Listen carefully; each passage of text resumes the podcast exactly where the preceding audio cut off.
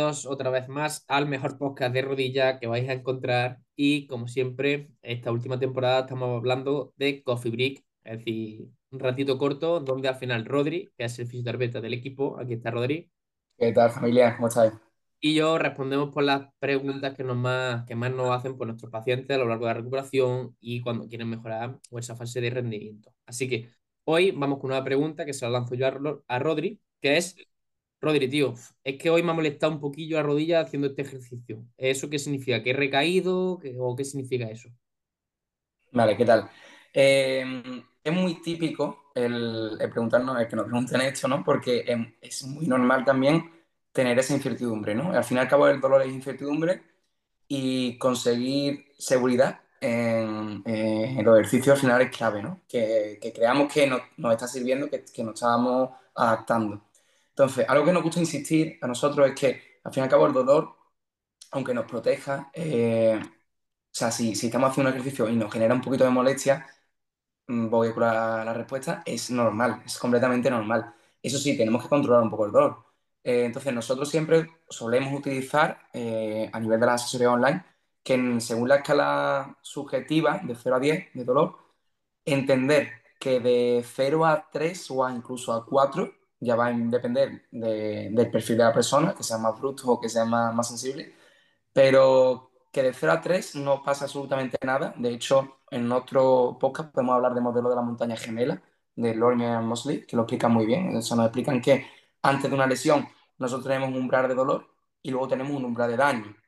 Entonces, eh, hay que entender que el umbral de dolor es una línea y que luego hay mucho margen hasta el umbral de daño de los tejidos. De hecho, muchas veces antes de lesionarnos nos puede doler la rodilla, nos puede doler la espalda, lo que sea, y luego ya, si nos pasamos más de la cuenta, nos rompemos.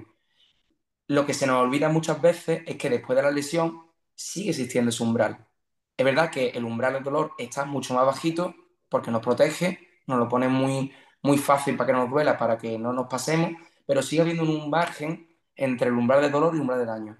Por eso, a veces, para conseguir esa dosis hormética también que, estamos buscando, si jugamos con un poquito de dolor, a veces incluso necesario, porque ese pequeño dolor es lo que nos va a permitir seguramente en muchos ejercicios conseguir ese esfuerzo necesario para luego generar la, mejora, la adaptación, por así decirlo, ¿no? ¿Tú qué piensas hoy? Sí, a ver, ahí de forma sencilla y buscando ahí que, que esté traducido más o menos al español, es justamente después de la lesión, el cerebro al final está como en, una zona de protección, ¿vale?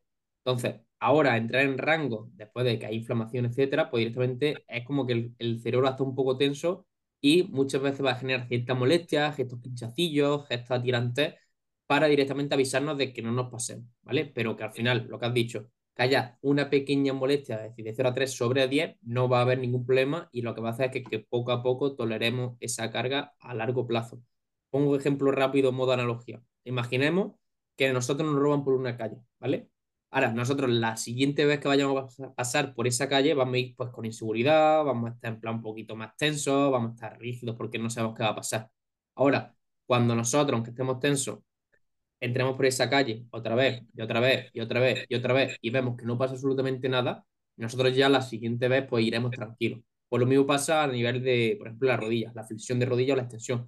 Después de la operación, pues hay cierta inflamación, cierta limitación y el cerebro va a estar tenso cada vez que se acerca a esa zona. Ahora, conforme nosotros vayamos entrando en esa zona, aunque haya pequeña molestia y vaya viendo que al día siguiente no pasa nada, que no, que no hay más lesión, que no hay más inflamación, etcétera, el cerebro va a relajarse y te va a dejar poco a poco que vaya entrando en todo ese rango. Exacto.